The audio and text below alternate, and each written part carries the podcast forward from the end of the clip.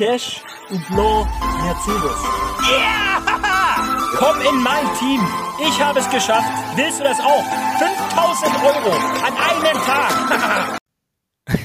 Schön wäre es, aber hör nicht auf den Bullshit, sondern hör lieber unseren Podcast.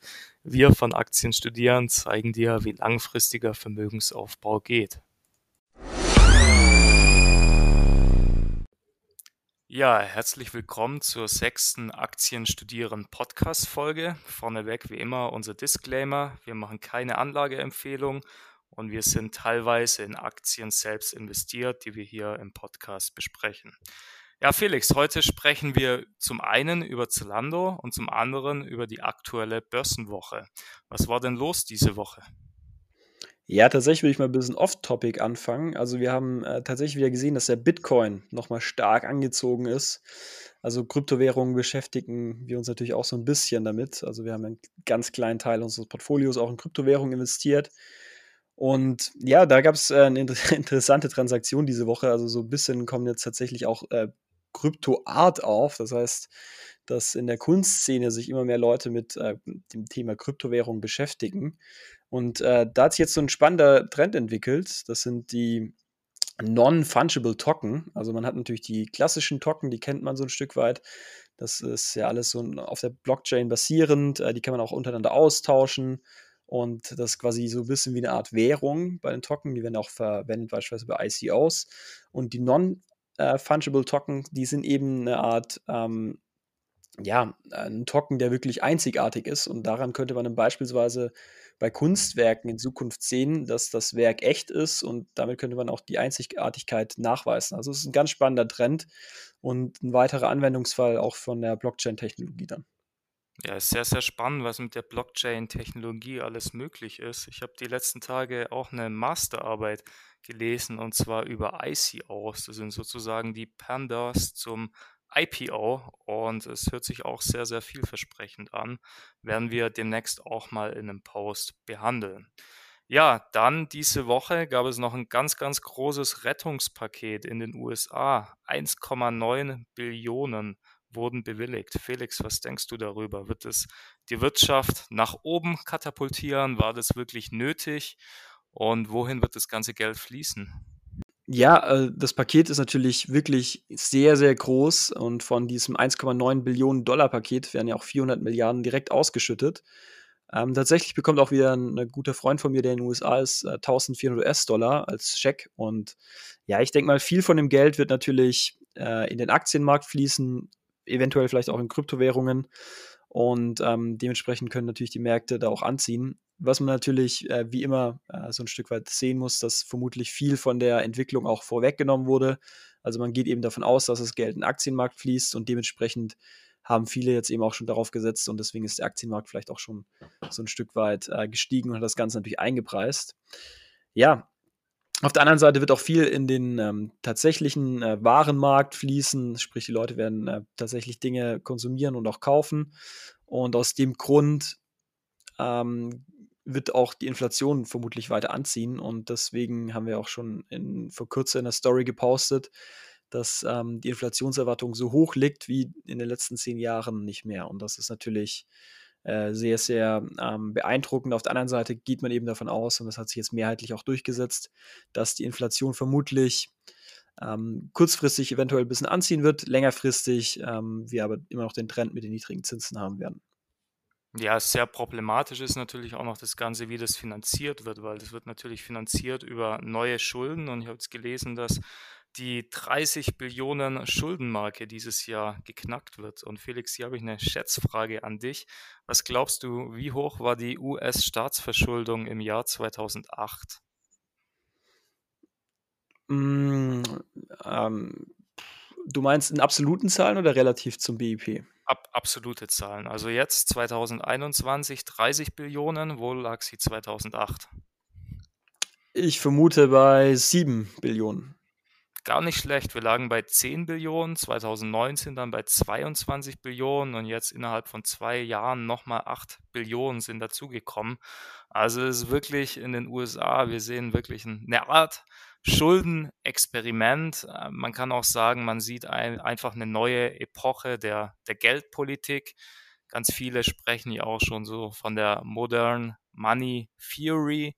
Vielleicht können wir da auch mal in einem, in einem Post drauf eingehen, aber das ist natürlich auch immer ein Risiko, das man noch im Hinterkopf behalten sollte, weil natürlich wird äh, Konjunkturprogramm zu enormem Wirtschaftswachstum führen. Aber ob das wirklich notwendig gewesen wäre, ist die große Frage, weil äh, die BIP-Prognosen für dieses Jahr waren ja auch schon vor dem Hilfsprogramm bei 5,7 Prozent, also wirklich sehr, sehr solide.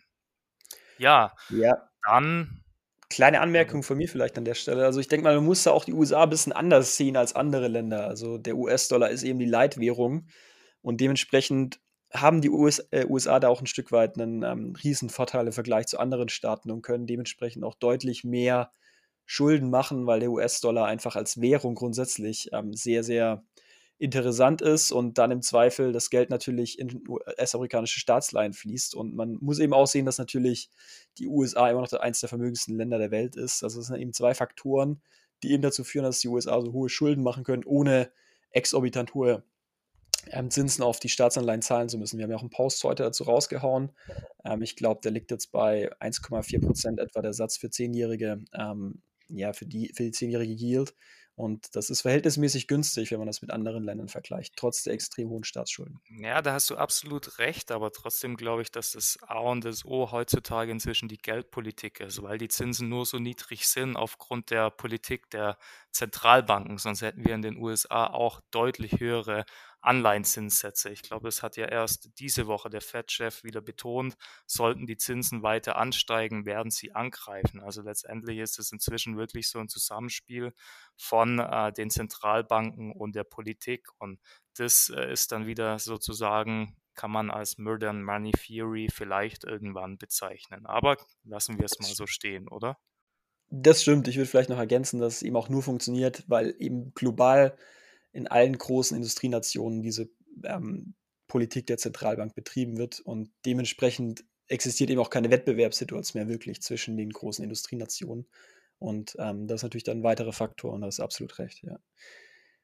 Apropos Schulden, ähm, ich würde vielleicht noch ein anderes Thema ansprechen, das diese Woche noch interessant war. Das war äh, Greensill Capital.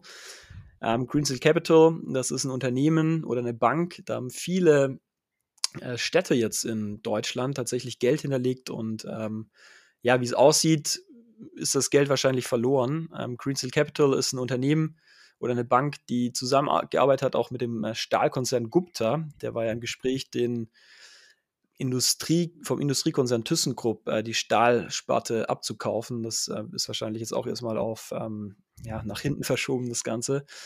Ja, da sind wir auf jeden Fall gespannt, wie das weitergeht. Äh, man muss dazu sagen, äh, Greensill Capital ist eine Bank, in die auch schon wieder Softbank investiert war. Und äh, Softbank hat jetzt tatsächlich äh, so ein bisschen ein unglückliches Händchen bewiesen in letzter Zeit. Also man hat ja den Wirecard-Skandal gehabt, da war Softbank äh, involviert als Investor. Dann WeWork ging ja auch nicht so gut aus und äh, Greensill Capital ist jetzt noch ein weiterer Fall mit Softbank als Investor. Und äh, jetzt diese Woche gab es den größten IPO dieses Jahres. Ähm, da Aber ist Softbank hier, Felix, da war Softbank natürlich der große Profiteur, oder? Weil der Börsengang war ja ein voller Erfolg. Genau, also Coupang ist durch die Decke gegangen. Also man hat 60 Milliarden hat man äh, geplant im Vorhinein als ähm, Marktkapitalisierung und man hat jetzt tatsächlich 100 Milliarden erreicht. Also Wahnsinn, was für eine Entwicklung wir da hatten. Ja, also Coupang ist der, das ist das südkoreanische äh, Panda zu Amazon und es war der größte Börsengang seit Alibaba. Und vielleicht äh, ganz kurz, wieso Coupang so interessant ist. Also ich habe gelesen, dass 18 Prozent der Südkoreaner kaufen täglich dort ein und 30 Prozent mehrmals pro Woche. Nur ein Prozent der Bevölkerung hat noch nie bei Coupang eingekauft. Also wirklich die Marktpenetration ist riesig und dann sieht man natürlich auch noch sehr viel Potenzial hinsichtlich Lebensmittellieferungen, wo man jetzt einen neuen Dienst gestartet hat, als auch Essenslieferung. Ja, was ich persönlich auch noch super spannend finde bei Coupang ist ja, dass sie die komplette Distribution in der eigenen Hand haben. Also sie haben quasi keine ähm, haben äh, Zulieferer im Endeffekt, wie die Deutsche Post beispielsweise bei, bei Amazon, sondern sie machen alles selber. Also auch äh, die Lieferung machen sie selber und eben äh, eine garantierte Lieferung innerhalb von 24 Stunden. Und das finde ich auch ganz spannend. Also das hat Amazon noch nicht geschafft und äh, Coupang macht das schon. Ja, habe ich auch gelesen, dass die dort sehr innovativ sind und eben weil das Land so klein ist, eben auch die Lieferungen so schnell und einfach funktionieren.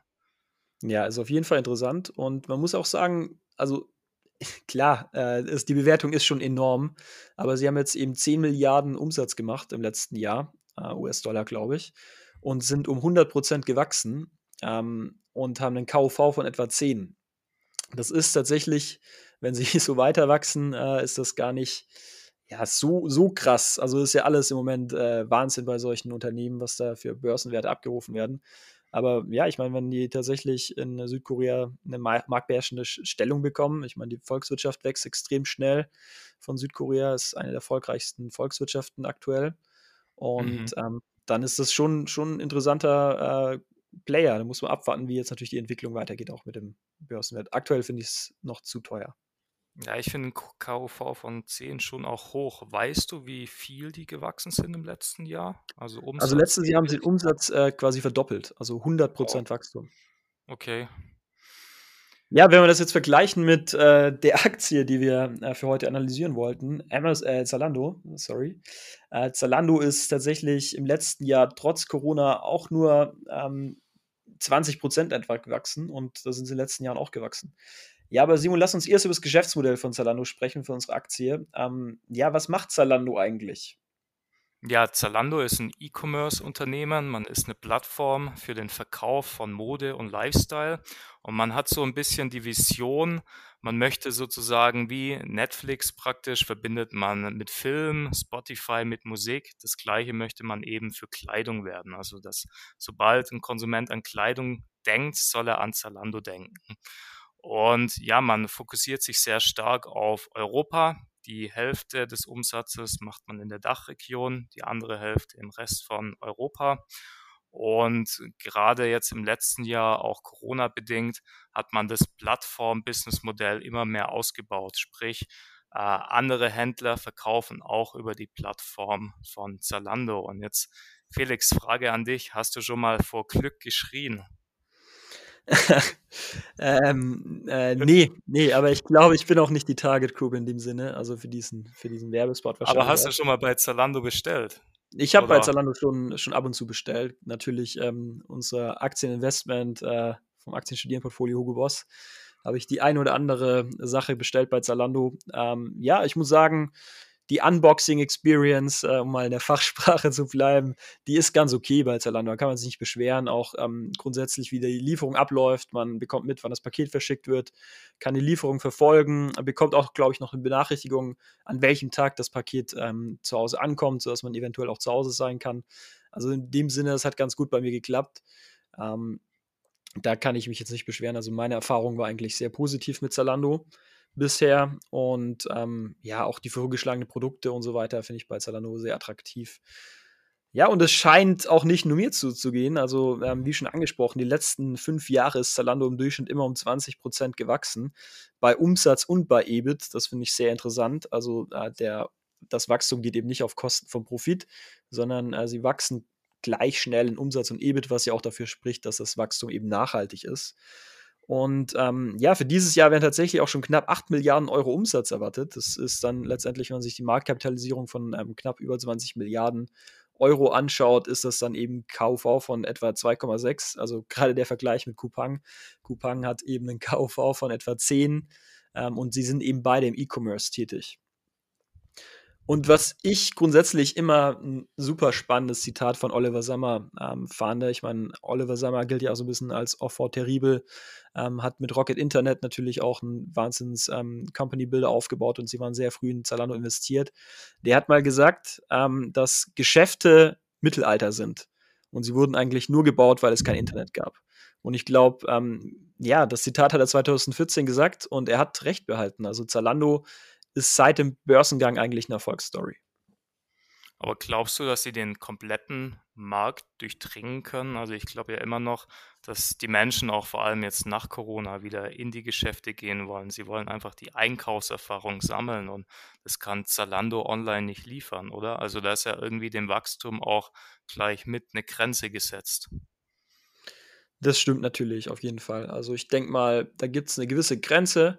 Ähm, was sich aber jetzt schon in den letzten Jahren auch so ein bisschen abgezeichnet hat, was man ja auch sehen kann, dass im Einzelhandel vor allem nur noch die Unternehmen wirklich besonders erfolgreich sind, die eben auch schaffen, 'ne so eine Art User oder eine 'ne Experience im Laden zu zu kreieren, sodass die Kunden auch gerne da hingehen und einkaufen. Aber ich glaube, jetzt so der klassische Wocheneinkauf, ähm, äh, oder wenn man sich mal Klamotten kaufen möchte und keine Zeit hat, irgendwo hinzugehen, dann sagt man: „Okay, äh, ich kaufe mir das eben bei Zalando und bestelle dort die Klamotten.“ Ich glaube, da ist auch noch Potenzial. Und man muss eben auch gleichzeitig sehen, sie werden wahrscheinlich weitere Marktanteile zugewinnen und gleichzeitig wächst ja auch der, ähm, Markt weiter. Also, der Shoppingmarkt an sich, ähm, wächst und man hat ja auch gesehen, selbst der Einzelhandelumsatz in Deutschland ist im letzten Jahr gestiegen, trotz Corona. Und, ähm, ja, die größten Profiteure waren natürlich die Onlineunternehmen. Absolut. Corona hat natürlich auch ein Stück weit die Konsumgewohnheiten der Konsumenten geändert und man bestellt auch einfach immer mehr online. Und vielleicht kann man das noch mit Zahlen unterstützen, was Zalando so plant die nächsten Jahre. Also jetzt dieses Geschäftsjahr hat man mit knapp 8 Milliarden abgeschlossen. 2024 möchte Zalando sogar 20 Milliarden umsetzen. Da war ich echt ein bisschen überrascht, wo ich die Zahl gelesen habe. Analysten sehen den Umsatz eher bei 15 Milliarden. Aber ich glaube eben, dass man durch das Plattform-Business-Modell immer stärker wachsen möchte. Man hat ja jetzt auch erst einen bekannten Einzelhändler dazu gewinnen äh, können, und zwar C&A. Die verkaufen ab jetzt auch über Zalando. Ja, und was ich persönlich auch spannend finde, ist eventuell noch die Übernahme von Flaconi. Also dann würde man das ganze Geschäftsmodell noch mal ein bisschen ausweiten. Man würde nicht nur Klamotten verkaufen, sondern man würde stärker zu einer Art ähm, Lifestyle-Brand werden. Also man würde dann eben auch äh, Parfüm und so weiter, Kosmetik verkaufen. Und das würde natürlich dann so ein bisschen äh, Douglas, die ja bisher da Branchenführer sind, ähm, ja wahrscheinlich äh, ein bisschen nerven. Die wollen ja auch Flaconi kaufen weil Zalando natürlich dann stärker in den Markt noch eindringen würde und das ist dann natürlich auch nochmal ein Wachstumsfeld für Zalando. Finde ich, find ich persönlich auch nochmal spannend. Und ein anderes Geschäftsfeld, was sie jetzt aufgebaut haben in den vergangenen Jahren, das noch nicht profitabel ist, ist eben Zalando Circle. Also ich erlebe das auch bei meiner Schwester beispielsweise.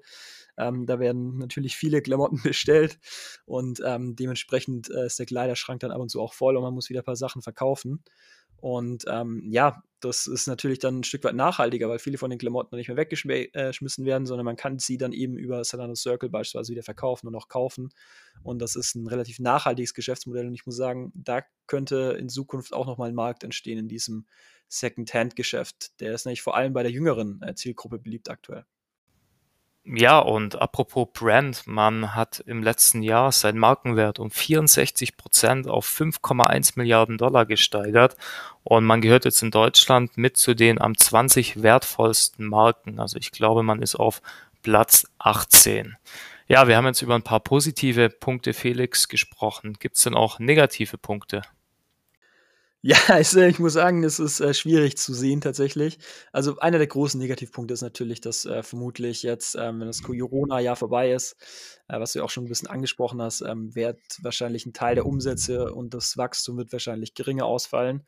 Also ich kann mir schwer vorstellen, dass sie nochmal um 20 Prozent wachsen äh, nach 2021. Ähm, das ist so ein bisschen ein negativer Punkt. Und ähm, was natürlich auch noch ein Riesenproblem ist bei Zalando, ich meine, sie haben jetzt schon versucht, so eine Mess-App und so weiter einzubauen. Ähm, sprich, dass man direkt die Größe besser abschätzen kann, aber es gibt einfach viel zu viele Retouren noch. Ähm, das ist äh, ein extrem kostspieliges, äh, eine extrem kostspielige Geschichte, ähm, weil die Leute einfach ihre Größe nicht genau kennen, werden dann teilweise Produkte zwei, dreimal bestellt, ähm, also das gleiche Produkt in verschiedenen Größen. Und dann muss man immer was zurückschicken. Das äh, drückt natürlich auch die Margen. Und das finde ich langfristig. Genau, neben den Retourkosten hat man dann natürlich auch noch hohe Marketingkosten. Und was ich auch noch extrem kritisch sehe, und zwar die Investoren der ersten Stunde, die Summer-Brüder, die sind ja auch schon für den einen oder anderen smarten Move aus ihrer Perspektive bekannt geworden, dass die in anderen Ländern eigene Shops hochgezogen haben, die Zalando sehr, sehr, sehr ähnlich sind, aber nicht zu Zalando gehören. Also man ist zum Beispiel in Russland als auch Brasilien ist man eben mit solchen Online-Formaten extrem stark und man plant sogar diese Aspiranten an die Börse zu bringen. Und das ist letztendlich auch wieder ein Limit für Zalando, weil man eben weltweit nicht wachsen kann, weil es natürlich auch schon andere Konkurrenten vor Ort gibt. Ja, ähm, was ich äh, auch äh, in dem Zusammenhang ein bisschen kritisch sehe, es gab auch einige Insider-Verkäufe bei Zalando in den letzten ähm, Monaten. Und das spricht ja meistens eher gegen das Unternehmen. Das heißt, wenn Insider verkaufen, ist das eher ein Indiz, dass die Unternehmen, das Unternehmen zu hoch bewertet ist an der Börse. Das sehe ich auch noch ein Stück weit kritisch, wobei man dazu sagen muss, dass natürlich gerade bei den Gründern von Zalando ähm, ein Großteil des Vermögens in Zalando drinsteckt, also anders als bei anderen CEOs von anderen Firmen. Ähm, dadurch, dass es ein Startup war und dass dann eben auch viel Vergütung über Aktienoptionen und so weiter gelaufen ist, ähm, ist es vielleicht auch ein Stück weit nachvollziehbar, dass wenn der Aktienkurs jetzt so gestiegen ist, dass man dann so einen Teil äh, des Vermögens auch veräußert, um sich da natürlich auch langfristig eventuell abzusichern. Also muss man nicht unbedingt so schlecht sehen, äh, die Insiderverkäufe. Ja, äh, gleichzeitig äh, muss man eben auch sagen, dass was die Unternehmensbewertung angeht, die tatsächlich die letzten äh, sechs Analystenschätzungen die sehen alle noch Kurspotenzial bei Zalando. Und das war jetzt ähm, tatsächlich in den vergangenen, ich glaube, eineinhalb Monate wurden die abgegeben. Und äh, das Kursziel äh, wird etwa bei 110 Euro gesehen im Durchschnitt. Man muss dazu sagen, aktuell steht bei Zalando etwa 85, äh, 85 Euro. Also da ist tatsächlich noch das eine oder andere Prozent möglich. Mhm. Wenn man den Analysten auch noch sagen wollte, das sagen aber auch die Analysten, das Ausschlaggebend für die Bewertung ist ja auch immer die Bewertung der Peer Group. Und vorher haben wir über Coupon, Coupon gesprochen, die hatten einen KV von 10. Äh, da war jetzt Zalando im Vergleich natürlich günstiger, ist aber jetzt nicht direkt die Peer Group von Zalando. Und zwar gibt es hier ein Unternehmen aus Großbritannien, Essos, und die kann man relativ gut mit Zalando vergleichen. Und die haben eben äh, einen Börsenwert von 5 Milliarden und einen Umsatz von 4 Milliarden. Also ist schon eher bei einem KV von 1 angesiedelt. Äh, da ist es wieder im Vergleich Zalando relativ teuer. Ja, ich denke mal, sollen wir schon ein Fazit ziehen? Also aus meiner Sicht ist äh, Zalando aktuell äh, eher ein Kauf als noch vor zwei, drei Wochen, als sie bei ihrem Hoch waren von 102 Euro etwa. Die haben ein bisschen korrigiert seitdem. Ich denke mal, man könnte eventuell jetzt eine kleinere Position aufbauen, mit der Option dann eventuell aufzustocken, wenn es noch eine größere Korrektur gibt. Grundsätzlich äh, ist das Zukunftsmodell, ist das natürlich ein Geschäftsmodell mit ähm, Zukunftsfähigkeit. Und ja, wovon man ausgehen muss, ist natürlich eine relativ hohe Volatilität über die nächsten Wochen, weil man ähm, natürlich auch als Corona-Profiteur eventuell nochmal einige Aktionäre verlieren könnte. Ja, ich muss sagen, ich habe eine kleine Position bei 87 Euro aufgebaut, also vor dem Fall. Und ja, werde auf jeden Fall daran festhalten. Ich meine, wir sehen jetzt auch wieder steigende Corona-Inzidenzen und wer weiß, vielleicht gibt es nochmal so 'n Rebound für die Corona-Profiteure. Ja, perfekt. Also, ich Simon, ich würde auch sagen, äh, wir belassen es damit für heute. Wir ich hätte gerne noch über die Pause gesprochen, aber wir haben ja auch so den Anleihen-Pause ein bisschen angekratzt tatsächlich. Aber ja, wir haben jetzt tatsächlich schon wieder unsere angepeilten 15 Minuten deutlich überschritten. Ähm, ich würde sagen, schön äh, von dir zu hören heute Abend. Und ja, bis zum nächsten Mal, oder? Jupp, bis nächste Woche. Ciao. Ciao.